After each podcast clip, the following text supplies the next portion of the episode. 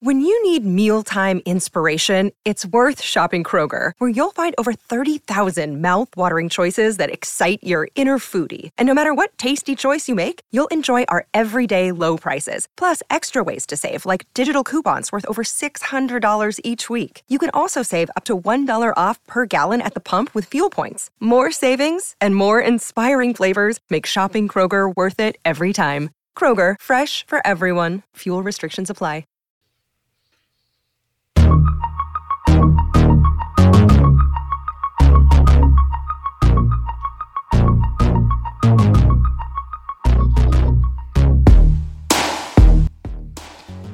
It's BWI Live. I'm your host, Thomas Frank Carr. We are into the off season, so we're going to be taking a look at some uh, more, less newsy stuff and more some conversations about Penn State football and getting into some interesting things about the, the roster, the depth chart, the off season, all of those things uh, here on the show.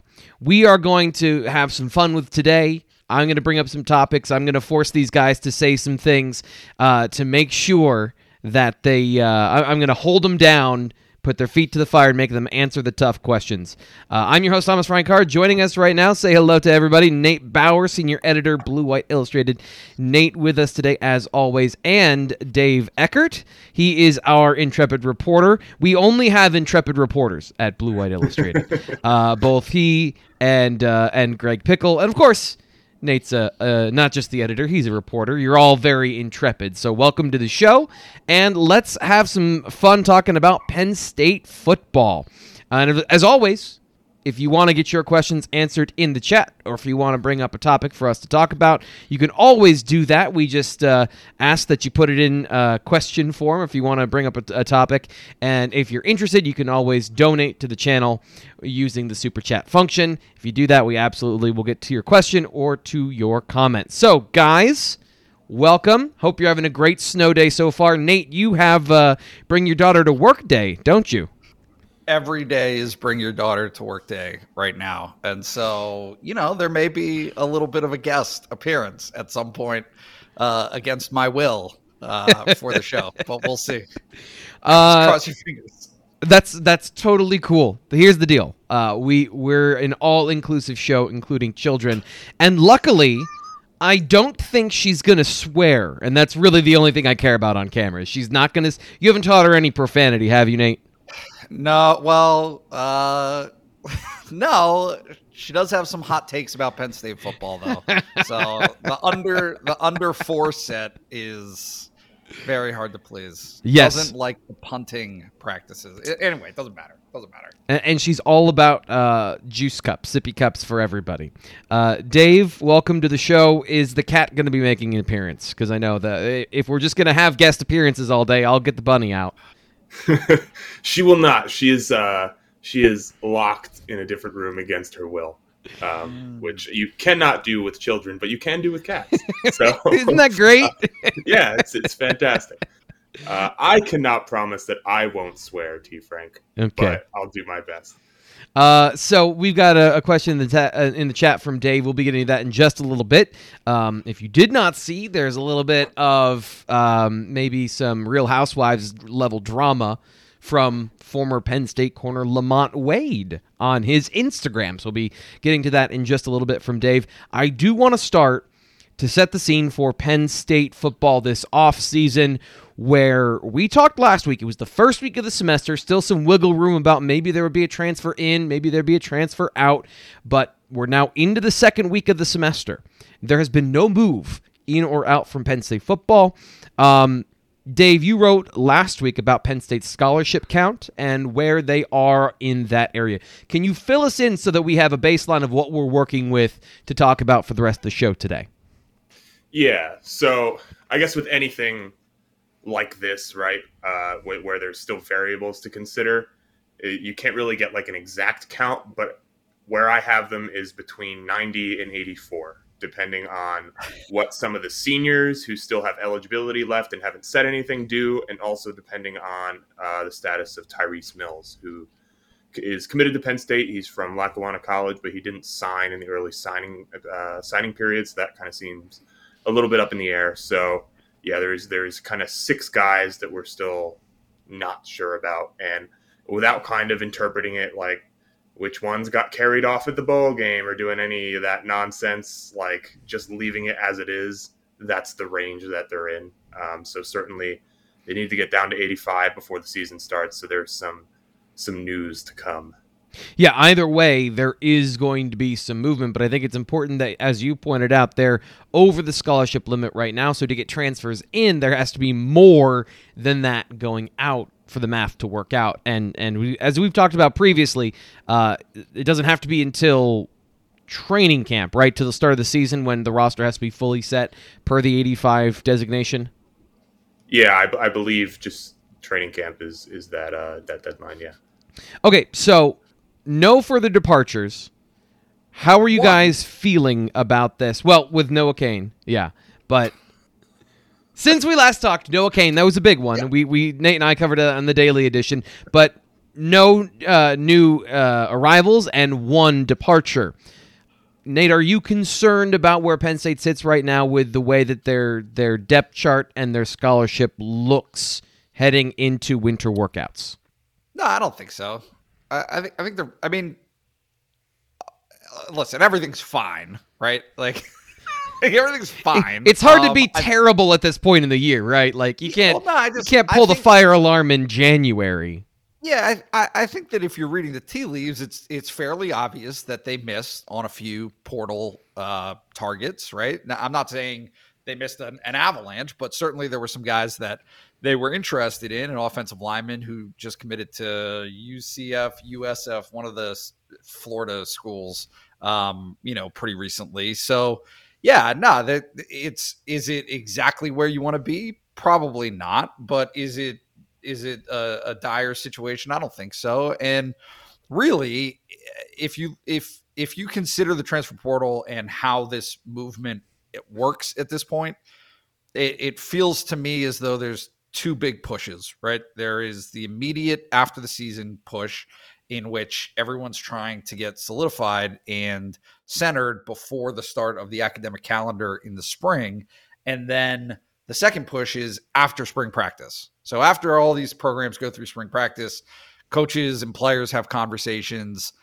People like or dislike what they are projecting for themselves and their future with their team, and you know they they make decisions to go elsewhere. So I, I think that certainly there there is a little bit of a calm right now for Penn State football, but I would definitely anticipate to see uh, a few more out and probably some in between now and really June.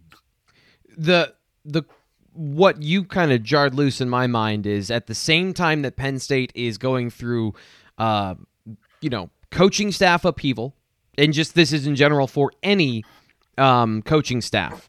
Coaching changes at the end of the season, whether it's hires, fires, retentions, any of those things. At the same time as the early signing period, as the same time as everything else is ending and you're getting ready for your bowl game. Is that too many things at once for them to be able to navigate, especially when Penn State had as many changes on the coaching staff as they did? Do you think that played into this? And and with that transition with the holidays and the new uh, semester and the new year, Dave, do you think that that is part of the reason we saw less activity from Penn State this year? I don't think so. I mean, was it a, a pleasant time for the coaching staff workload wise? Maybe not.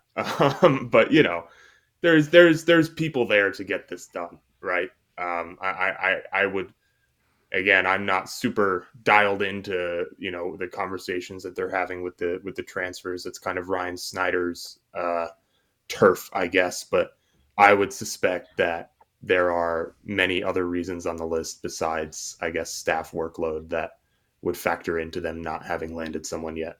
But I, I, I just mean in simple fact of there was some roster turnover as much as you know your defensive coordinator is leaving, uh, your special teams coordinator left. There was some off field stuff that we covered on the BWI Daily Edition as far as player uh, people from that part of the arena leaving. Uh, it's just it's a thought. It's an open ended question of uh, there is a lot of stuff going on, but if you have upheaval, that might be a part of the situation. Um, yeah, I think I think I think that's a thing that almost I don't want to paint with too broad a brush, but I feel like a lot of teams go through that, right? I Yeah. mean, Penn State fans, you know, especially fans of a certain age who, you know, spent a lot of time with Joe Paterno and his his staff. I mean, they know they- they've they've had an experience that I think is very unlike the standard college football fan experience when it comes to staff turnover. Yeah. So obviously, you know, it might it might be a factor, but I, I think that, you know, if if you're a linebacker considering six schools, right, I would imagine that two or three of them have a new defensive coordinator this year. You know, so it's it's Yeah. it's I think it's something that is pretty normal.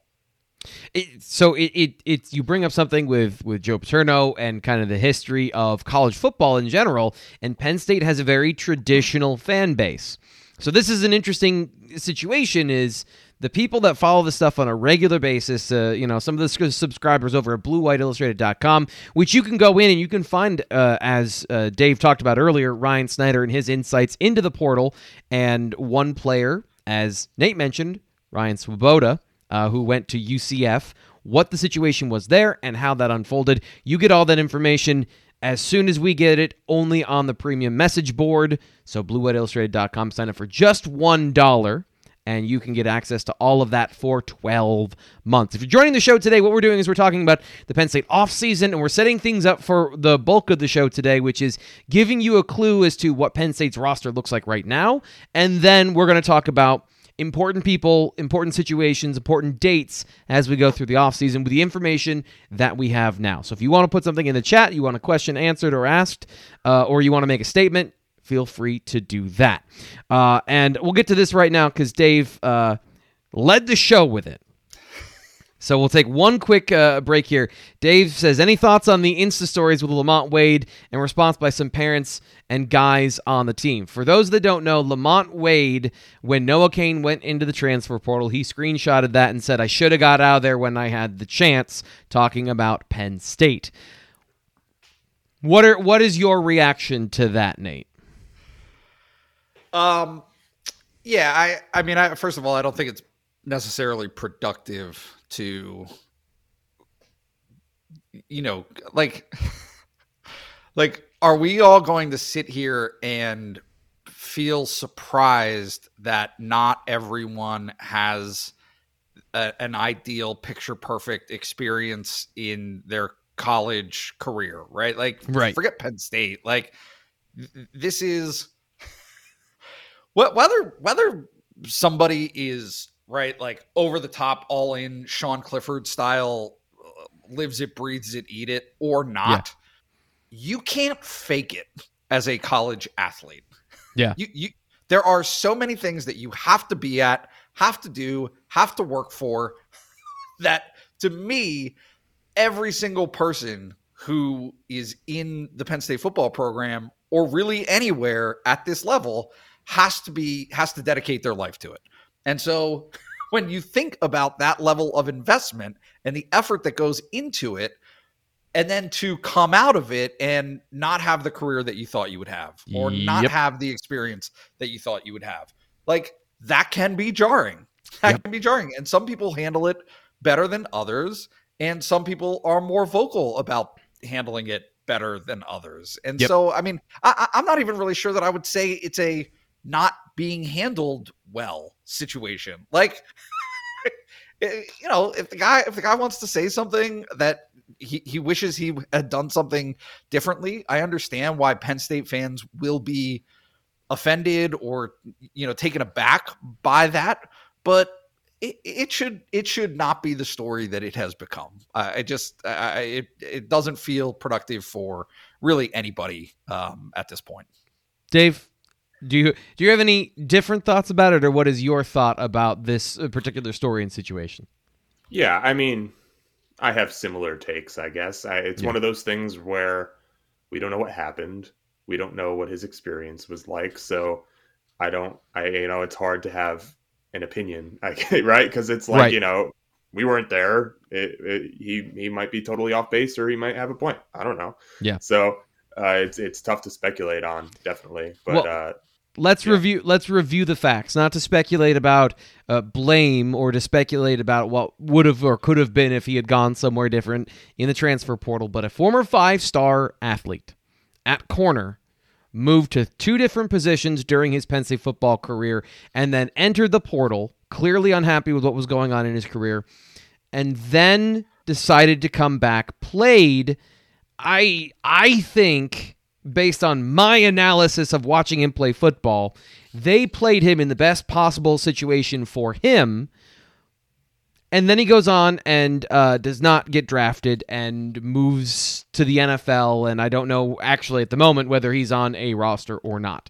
So you can see, there you go. You can see how that player would feel a certain way about his career and his experience based on the fact that he's a five star. He should have been in the NFL, should have been a first round pick. So examining what went wrong or whatever is obviously how this happens. Penn State is a part of that for his personal process. And again, you're right. I don't know if he wasn't taught properly at the position. I don't know any of those things, but that's what happened. That's a former five star, didn't get drafted, isn't in the NFL right now. That's where the situation is coming from. So uh, it it's unfortunate for Lamont too. Like, you know, he's a guy that put a lot of stock in his future and it didn't work out for him as of yet. So, any other thoughts on that before we move on? I hate stories like this. I, I just I I, yeah. I, resent them deeply because some you know uh, and look like I, I get it. It's social media and nothing actually disappears, right? As soon as you put it into the ether, it exists forever but a guy pops off on a store, literally an Instagram story, which yep. is meant to expire after 24 hours. Somebody takes a screenshot of it and then tweets that screenshot to thousands and thousands of followers. Yep. You know, uh, in in a forum where if it is limited to just Instagram, there is no actual avenue for a response to it right? Yep. Like people who follow this person on Instagram can see it, but they can't actually comment on it. Yeah. So it just it it just it just feels to me very like, oh man, th- this this is not what are we doing? Yeah. What are we doing? What are we talking about yeah, here? Here, here here's another here's another fact about Lamont Wade. He's an emotional guy. He like eh, you watch the way he plays, you listen to him talk, you talk to him. Lamont was a very emotional football player and you may even say something in the moment that you don't totally mean, but because of what Nate just said, and even when you put it in a story, like if Lamont Wade wanted to really trash Penn State, you do it in as uh, you do it in somebody else other than an Instagram story that you watch for 20 seconds and then as Nate said expires later. So, I don't know and it's also one of those as I talked about, it's a real housewives sort of story. It's all about drama and emotion and conflict and it doesn't actually have any bearing right now on Penn State football or the future. Truthfully, he he he. Uh, uh, this is this is literally the only thing I could say is that Lamont Wade was nothing but courteous and professional in any dealing that I ever had with him. Yeah. Ever. Mm-hmm. I mean, he he was always polite to the media. He was always thoughtful. I mean, very thoughtful. He's a, he, yeah. that people don't like all of those thoughts is yeah. Yeah. You know, like that, it just kind of is what it is, but it doesn't mean that, um, you know, that he, that he doesn't think about those things. So, and, and, you, you, you make a good point by emotional. I mean, passionate. I think a sure. lot of people think emotion, uh, emotional is either a weakness or a bad thing. I think passion is what makes football players great. That passion, that depth of, of fire is what makes a lot of guys great. And that's also what can be, you know, a problem later on. So anyway, let's move on. Let's talk about Penn State's offseason as it is now with the, the roster as it stands. Who are the most important players on the roster this winter for Penn State? I want to go offense and defense, and I want to get your opinions on the guys that have to. This is a, something we did last week on the BWI Daily Edition. Uh, who are the guys that are the most important to have a really good offseason for Penn State to have a big 2022? Dave, I want to go with you first. What is your offensive pick for most important Penn State football player to crush it this offseason? Uh, Landon Tengwall. Um, obviously, you know, we saw him a little bit towards the end of the season. We liked what we saw. Uh, Penn State's offensive line was was terrible. Um, so uh, he's he's a guy that's important. So yeah, uh, you, you, know, for offensive linemen, you know, you, you hope again, the, these early years are where they're making these big jumps. Um, for any offensive lineman to play as a true freshman, I think is a considerable, uh, considerable achievement. So certainly, this is a big offseason for him and for Penn State because look, I mean, if Penn State doesn't get some growth out of some of these guys, they're in big trouble. Right, right. I mean, I don't think that's Yeah. a controversial or hot take. So seriously, um, I think he's one of, if not the most important guy on maybe the entire roster uh, from a growth perspective. Well, that makes sense. He's also one of the biggest dudes that can grow the most. So, Nate, do you have another football player on offense who you think is the most important that crushes it this offseason? Dave, you're way off. It's it's Olu Fashanu, you dummy. No, it, like, yeah. It, uh, if Penn State's offensive line isn't considerably better next season than it was this season, the program will continue to not have the success that everyone wants. That, like, bottom line. I, I, I, we can talk circles in so many different avenues in so many areas and certainly there are other areas and things that can and must improve for Penn State to win more games next season and into the future but th- the core of this conversation is was will continue to be on the offensive line and very specifically for for me at left tackle uh I, just it's such an important piece of the puzzle up front and you know what where where is Penn State going to be? I mean, Juice Scruggs certainly at center, I think was is uh, could probably compete right in the argument for has to be better, has to slide into that role and, and fit right. I mean that that's just that's that's also a very important piece, but. Yeah, Yeah. I don't think that there's any question that that they need better production than what Rasheed Walker provided this season. Uh, better push, but you know, you Yeah. name it. I mean, it's just, it's it is a cornucopia of issues. Up let me front. Let me ask you about Scruggs because I think we saw a clear path in what what Penn State wants to do, both with Curtis Jacobs moving to the will in the bowl game, and then with Juice Scruggs moving to the center position in the bowl game as well. That felt very intentional. Of they wanted to get a look at those guys at what is probably their future position. So, Nate, what did you think of Scruggs at center in the bowl game? Uh, didn't didn't notice him. I you know I would say, which typically is a, a an A plus, right? I, Yeah. I don't I don't know. They also ran mean- the ball between the tackles like three times, so there Yeah, wasn't a lot what- of time for him to make a ton of mistakes. Yeah, so you know, look, like the I, I think that uh, certainly to the layperson of which I am, the center position's most notable mess up, right, is like snapping it over the quarterback's head, Yep. right, or or or a fumbled snap. There weren't any of those, so as far as as far as I'm concerned, uh, he he passed that test with flying colors. But I, I don't. More seriously, I, I don't think that there's any question that Penn State wants, needs, demands improvement from the center position Yeah. for next season. And so it, it's it's really incumbent on him to to be able to slide into that spot and and perform there. So you're both wrong. You're you you got the right Ah. position. You got the right situation. You got the wrong player. Uh, actually, so I've got two that I'm thinking of now that we're talking about the offensive line. Uh, because something we talked about last week, I did uh, a series of articles about the offensive line, and the one that came out Friday, if you want to check it out, bluewhiteillustrated.com. Sign up for just a dollar. Uh, I put together five offensive line combinations for Penn State next season, and then went through the likelihood, unlikelihood, best case scenario, and then most realistic, and then you know kind of picked which one I thought would fit the bill for all of those. And Salim Wormley, we know nothing about, but won a starting job for Penn State football last year. So what is he? Is he, you know, what what is his what is his style of an offensive uh, lineman? One thing I learned watching and kind of reinforcing a belief I had previously is you can't have two players next to each other that are too similar in terms of Juice Scruggs is more of an athletic mobile blocker and Mike Miranda is not a powerhouse. So you've got to have guys with beef on the interior if Juice Scruggs is going to be your center. If you're going to play that game again, both your guards have to be big physical blockers, and we're projecting Landon Tengwall, I think, into guard at this point. So what's Salim Wormley like? Is he good at, at that? And and is he is he gonna be a physical move guy move guys off the ball, or is he gonna be more of a uh, you know gets in the way sort of blocker?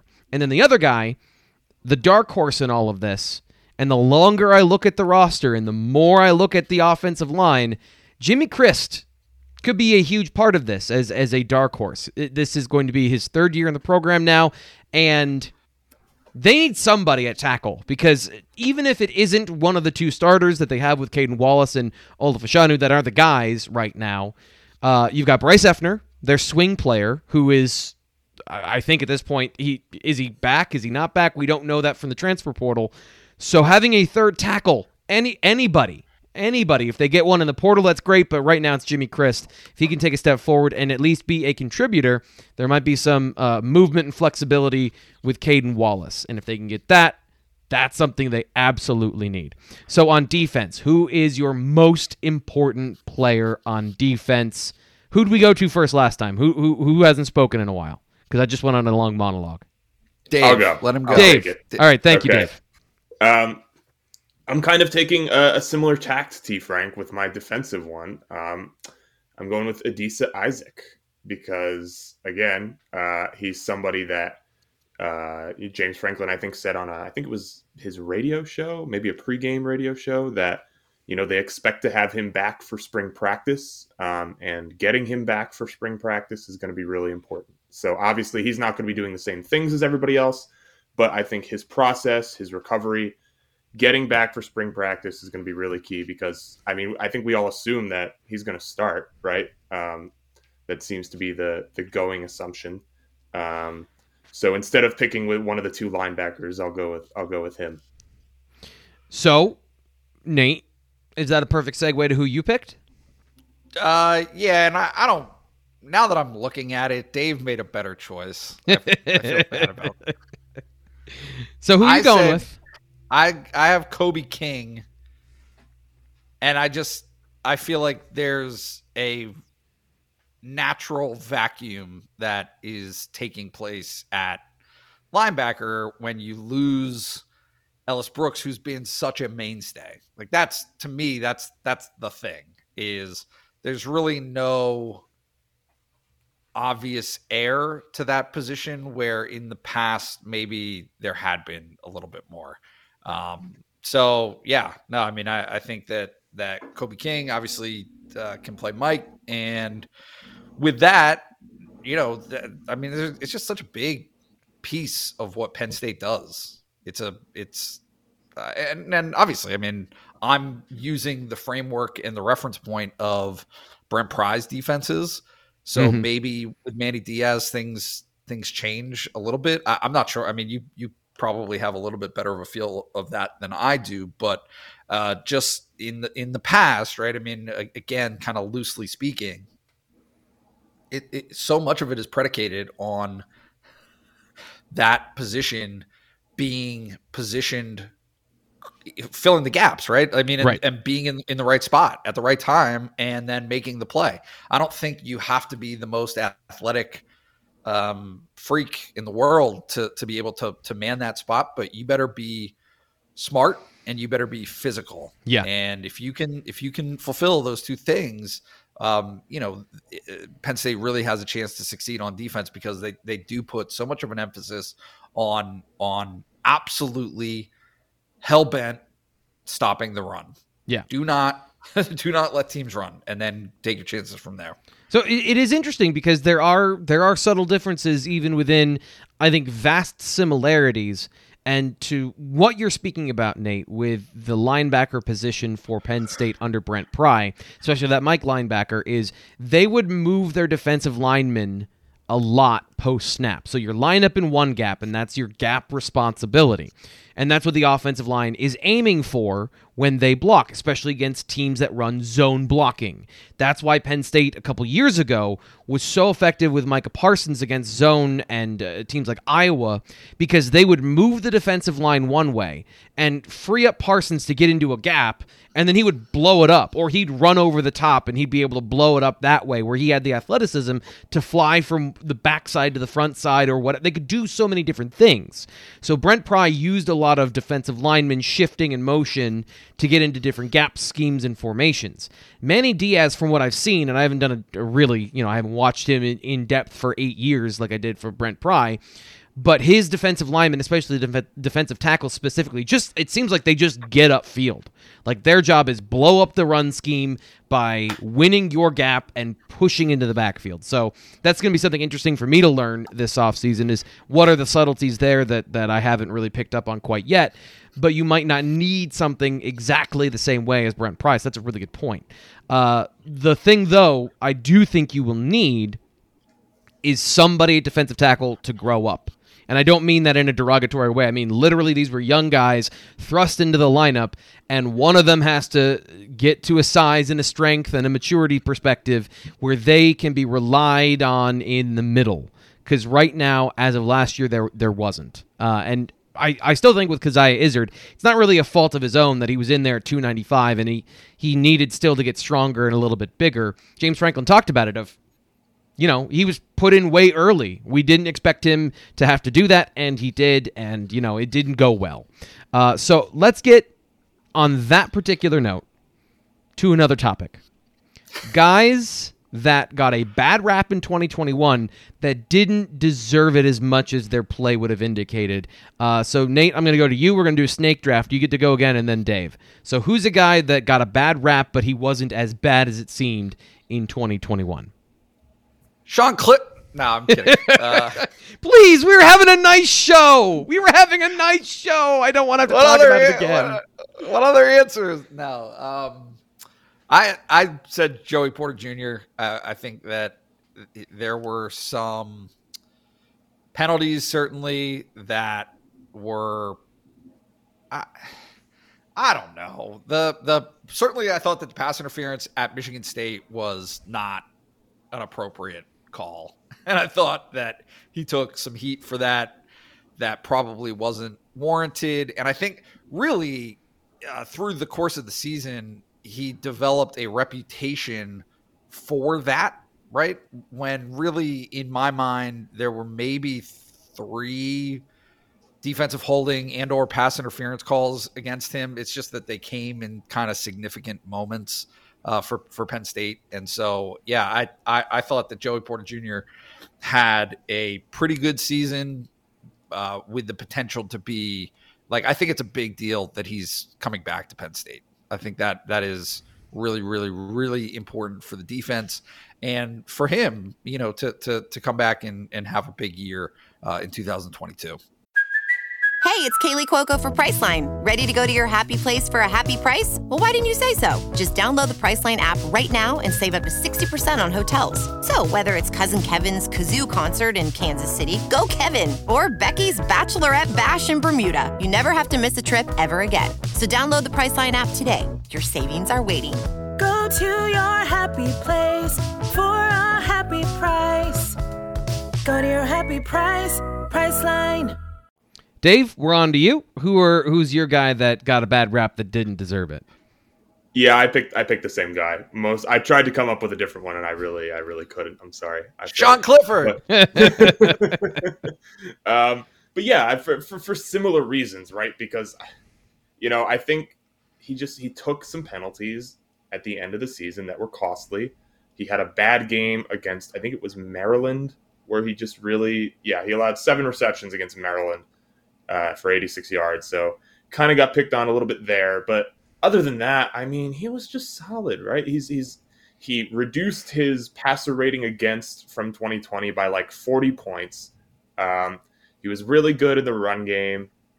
Yeah, he was an asset, and people people portray him like he wasn't, and I it confuses me. I think there's just some frustrations uh, coming like coming from the penalty issues, but Yeah. uh, to me, he's he's certainly the choice. So I I went back and forth on this, and I, even as I'm saying this sentence, I'm kind of going back and forth on it of, of the guy I want to highlight. I looking at Sean Keyvone Lee, please, because don't make me don't just don't make me don't make me I don't make me talk about that again. I I, I have done it enough. Uh, Keyvone Lee, I you know he's he's defined by his limitations a lot in in the conversations about the running back position because and it's it's it's earned honestly. There and that's why I'm having a hard time here of he's not as bad as people maybe their emotions make them feel about him um, because he does things everything he does pretty well. He got to the point at the end of the season where everything he was doing was good but there was nothing exceptional. There was nothing electric. He wasn't making that one guy miss that James Franklin harped on all season long. And even James Franklin's talked about this going back to Saquon Barkley of you got to make the safety miss. That's your job as a running back. Make the one guy miss, we'll take care of everybody else. In those situations, Keyvone Lee routinely didn't do that. But he picked up the yards that were there, and he was reading blocks well by the end of the season. He was pass protecting at a better rate. Still think there were some ugly things that happened in the bowl game that weren't his fault, but he was put in situations where it looked like it was his fault. And then as a receiver, in the open field, he just didn't get a lot of opportunities in, in check down situations. Uh, and, and, he doesn't, you know, Penn State didn't target the running backs a lot in the passing game. So, uh, you know, I thought he was good last year by the end of the season but the offense as a whole wasn't any good and he wasn't making up for it. So that would be, I would say, my guy. I'm going to talk myself into it because I don't have anybody else I can think of. Uh, who got more credit than they deserve? Go on the flip side, Dave. Who do you think got more credit than they deserved in 2021? Yeah, I'm not sure if I'm allowed to do this because he's not returning, but I was I went with Derrick Tangelo. I that, thought he was. That's a perfect one. Yes. Yeah, I thought he was good, but not amazing um, in the way that maybe he was portrayed sometimes. Uh, I thought he was reliable. I thought he was fine. I thought he did his job, but I did not think that he was a standout. Um, and I think that is kind of the perception that many fans had of him. So yeah, that's that's where I went. Nate, uh, who who got all the laurels and deserved maybe half the laurels that they did? I I think uh, so I said I said Lee, which now I'm going to take it back. Lawyered. I, no, I, I look. I, I think that there's. I think that there is a. Um, like I'm. I'm struggling to think of who is praised. like who who yeah. who actually got who got a lot of credit for playing well this season. I, I can't think of a ton of guys, right? I mean, Jordan Stout, maybe, maybe like, does he does he get a pick because like who? I, I think he is a game changing punter who struggled with field goals and probably was more of an issue than it was made out to be because of the asset that he provides in, in terms of that field position game. But nah, I mean, I, I just look, we we kind of live in this cesspool of negativity about right. It's, yeah, when you go seven and six, it's hard to have anyone play. You know, be yeah. So stellar. I just, I, yeah, I don't I don't know that there really is a guy who everyone was in love with who didn't you know like what uh, who was who was the star is Jahan Dotson, and yeah. I will say yeah. that Jahan Dotson deserved every ounce of credit that he deserved. Yeah, and probably more so than that. So I, yeah, I, I don't know. It's a tough question. Yeah, guys that performed well. Uh, let's just list them off. Arnold Ebiketie got the credit he deserves. Both the safeties, uh, maybe a little up and down, but more good than bad. So if you wanted to put, uh, even if you wanted to be negative about it, put one, you know, put. Um, uh, oh my yeah, gosh, Jaquan, Jaquan Brisker was hurt all the time. Yeah, he. Yeah, I, I'm forgetting a name, so I'm going to move on. Uh, a guy that comes to mind is Nick Tarburton, but you know he's a good role player on the team. Uh, Jesse Luketa, I think, got a lot of praise and rightfully so for his abilities. I will say, if there's one part I'll say is overrated, it was that he's a linebacker. He is not a linebacker. That I think we saw pretty clearly in the bowl game. But he, you know, was a good soldier in the situations and did it, even though not his natural position. Uh, so let's shift to uh, a quick question from the audience. And by the way, if you're joining us, I see a bunch of people have joined the show since we said this last. This is the BWI live show. If you're here in Happy Valley, happy snow day. Thanks for uh, hunkering down with us here on the show. If you are not in the middle of a winter storm, we are. So that's why I've got the winter sweater on. But you can still ask a question if you want to drop that in the chat. If you want to be a part of the show, we got a couple that we can get to here. Tyler asks, and let me throw this up in here. Um, Do you think Dani Dennis Sutton can contribute as a freshman? Talking about the defensive line and Derrick Tangelo and some of the things we were just getting on.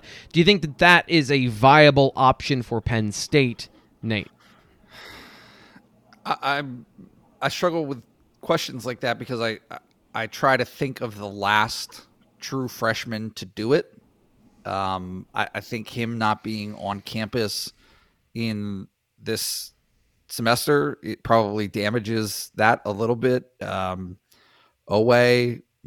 he played a little bit as a freshman. I think uh, Isaac played a little bit as a freshman, but um, you know, contribute as a freshman versus be what they need as a freshman are two wildly yeah. different conversations. And so, do I think he can contribute as a freshman? Sure. Yeah, I, he can. He can play. He can get in there. Um, you know, it's just it's just a matter of seeing how they divvy up reps. You, you know, there's there's usually one and then a pretty distinct gap yeah. before two comes into play. Um, specifically on the defensive line. Uh, Dave, do you have anything to add before hopping on Den- Dani? No, I, I think he has. I think he's physically built like he can contribute. Yeah, soon. Um, he's got the body for it. The the, the rest is going to be, I think, what determines whether or not that happens. Yeah, and so he had a quote to Ryan Snyder during the All America Bowl that I thought was showed his maturity where he said i just don't i want to come in and i want to help. I don't want to go out there and, and, get embarrassed i think was the, the quote he said of he wants to be prepared to play on the football field. But from my evaluation i haven't seen a guy coming out of high school more prepared than dennis sutton. He's got the he's got multiple pass rush moves that he uses intentionally in games. I think sometimes guys do things naturally where they've practiced it a couple times, but it is technical. It is something that he's obviously doing. I watched him go outside, inside, and through a guy in the All America Bowl, and that's supposedly one of the best tackles in high school coming into college. So he certainly can do that, but then the question is just uh, is he strong enough? Is he as ready as he looks physically to do that against guys that are three years older than him? It takes a different level of strength and a different level of ability to do that. But from a technical standpoint, I have been blown away. And then it was just about does he have the some of the subtle things, some of the more underlying questions about his athleticism that I've had about his bend and his mobility. But I'm quickly not caring after watching him more and more. Uh, so yeah, I, I, do think he can contribute. I do think he can be a, as, as, Nate said, maybe not a starter, but a contributor on the roster. Um, who needs, and this is different than who's the most important, who needs to have the biggest offseason from a weight room perspective to you guys when it comes to Penn State uh, and their development this offseason? Have a good 2022. I'll go to, sorry, You're- go to Nate you're the the question might be different, but the answer is the same. It's still the offensive yeah. line. It, it, just it just is. I mean, they. I think that certainly the weight room is a big part of that. I think that the transition with from Dwight Galt will be, uh, you know, maybe a little bit of an interesting caveat to that, right? I, I, I don't see in James Franklin and the way that he runs the Penn State football program, like monumental shifts. I, I, it just it doesn't seem to be the mo. Um, you know, I mean, maybe you could argue from John Donovan to Joe Moorhead, uh, uh, stylistically, certainly. Um, but in terms of like a weight room approach, I'm not really sure that that's going to be dramatically different when they move. Obviously, um, Dwight Galt retiring, but it remains the same. right? It just it's the offensive line has to be bigger, has to be stronger, has to be more effective, and really like and uh, again, I mean, this is one of those things that it's it's tough to quantify. Be, but because James Franklin says it as much as he does, uh, I feel comfortable saying it. Like they just got to be like tougher and meaner. It, it, it's it's a it's a will thing. It's a yeah. it's an attitude thing that just does not seem to be there with that group that I want to, add, I want to stop you there. Needs to be. I want to stop you there because that is an excellent point. Dave, is that something you can teach? Is that something you can learn? Have you ever have, have you seen that before? Um, I think I think a little, right? Like I I don't think you can you know, make a, a, a passive person an aggressive person by nature overnight. But I do think that you can jack them up a little bit, right? I I, I don't think that um, I don't think that's impossible. I don't I don't think it's like teaching an old dog new tricks there. Um, but certainly, as for how you do that, no idea. Um, uh, that's that's that's a question for Phil Trautwein. but I, I, I don't think it's impossible. No, I mean, uh, there, you know, there are moments, right? There are moments for this stuff. Yeah. you know, the the moment is not you're up by 35 against Central Michigan or whatever, and you just you know you you you, want to taunt the defensive tackle that you just pancake blocked, right? That's that's not the moment. But there there there are there is a time and place. Um, and I think for Penn State fans, you would like to see them do that stuff in in the time and place more. Um, Yeah.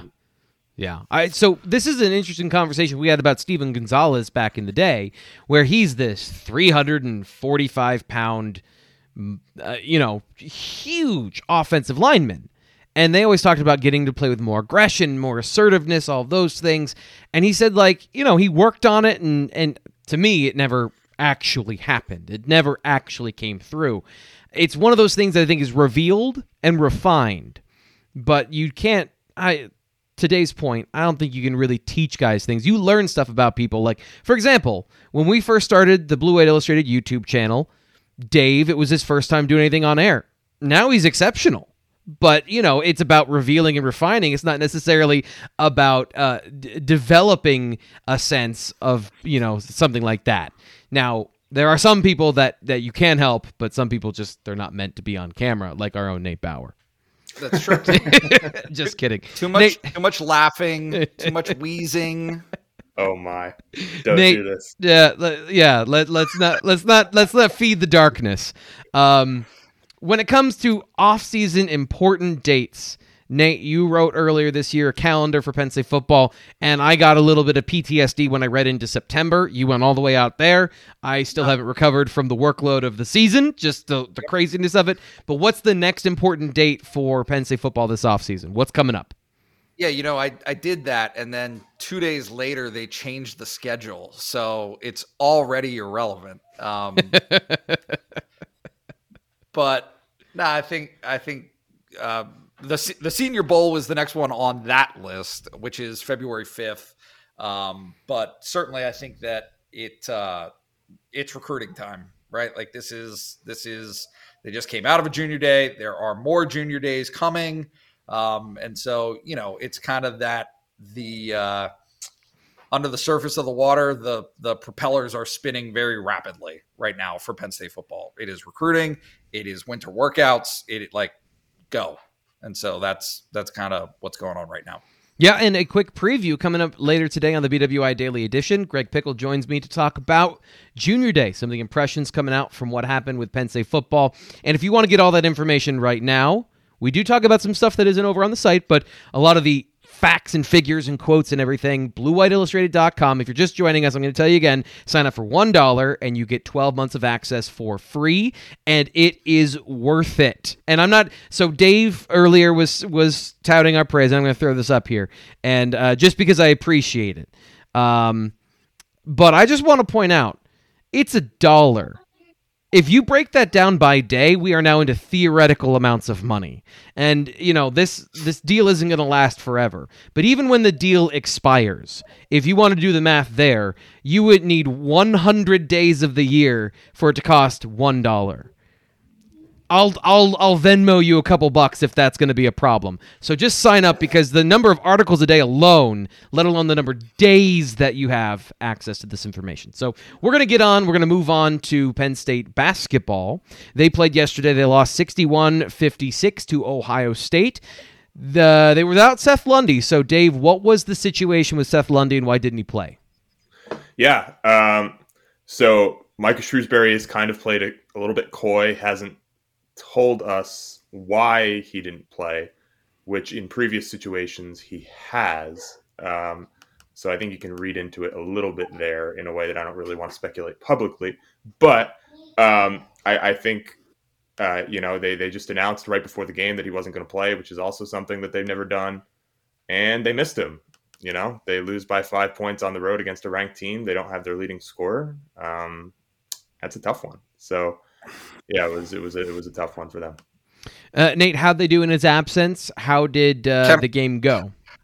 I, I listen. I'm, I'm just because I'm so tired of this. Like, I'm happy to speculate. I'm tired of the non-answer. Like, guess what? There's a global pandemic going around. Everybody's getting infected Yeah. with said pandemic infection. Uh, he didn't go on the trip, but he was able to tweet. So let's let's do some quick addition here. Dude probably has COVID. Thank you. And that's fine. It's no longer a scarlet letter. It moving on. Thank you. so in any case, but it like it matters, right? If, Yes. Because if this is a depending on the protocols and how we're all operating at this point, whether it's 10 days or five days, is now significant. Right? Because if he can come back in five days and was available, let's say Friday or Thursday or whenever the last time what what was it, Dave? They played on Tuesday. So he was able to play on Tuesday. If it's a five day quarantine and he tested on Wednesday, he misses the Sunday game, but he's back for this Wednesday. If it's a 10 day window, now we're talking about him potentially missing like, but it's a huge deal. Yeah. Seth Lundy not being available for Penn State basketball is a massive deal, and that showed itself on Sunday. They just desperately, desperately missed his scoring. Yep. Um, it- you know, uh, it was funny. We we ran a an in game thread, um, you know, and and there were some complaints about Jelani White um, taking threes right in the corner, and Shrewsberry. He was only he only did five minutes of post game, but it was one of the first things that he brought up was. Yeah, we kept kicking to the corner because, because that's the shot. That's the shot that Seth Lundy always takes, and you know doesn't make all of them, but he makes some of them. And Yeah. in a five point game, that's the difference sometimes. So they made six three pointers. Did they make six yesterday, Dave? They took a ton. They took a Yeah, I think bunch there of were- three they- pointers. Yeah. I think there were six of 22, I think. Yeah. So, yeah, they are 0 and 5 when they don't make 30% of their threes, and I think they're 8 and 2 when they do. So, Yep. There it is. Yeah. There, it's not like, as we talked about, it's not like they have a deep bench they can go to and just find another three point shooter. They need all their guys to play and play well. So to not have that is obviously a clear thing. So then, the then you know, if you didn't ch- if you didn't catch the game, and I caught a couple minutes of the radio broadcast when I was getting groceries on Sunday, uh, was the game as close as it seemed? Was it because it, it it seemed like you know from the final score, and if you caught some of it, seemed like it was a close game. So Dave, was it was it that close the whole game, or was it uh, an appearances thing at the end? It was kind of like it was oh it would be around 5 and that would be as close as Penn State gets it and Ohio State would get it to 10. Penn State would cut it to 5. That that was kind of it was 5 to 10 most of the game. Um, you know, Ohio State was the better basketball team. Um, Yeah. I, I- I don't think that's really debatable, but they also shot, I think, thirty something free throws. you know, so they they kind of bailed themselves out at the line. Um, I think Penn State actually shooted shooted. Goodness me, shot a. Oh, Dave, come on. I, I know. Um, you, don't don't let your your daughter get any speaking lessons from me. That's not going to go well. but yeah, I think they shot a higher percentage from the field, but Ohio State just got a ton of free throws. They got to the lane a lot, um, and that was kind of kind of the difference, I think.